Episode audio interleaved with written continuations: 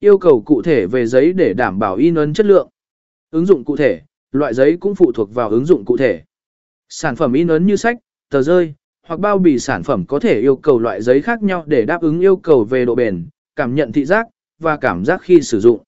Sự kết hợp giữa loại giấy và công nghệ in ấn đòi hỏi sự hiểu biết về cả hai phía để đảm bảo sản phẩm in ấn đạt được chất lượng tốt nhất.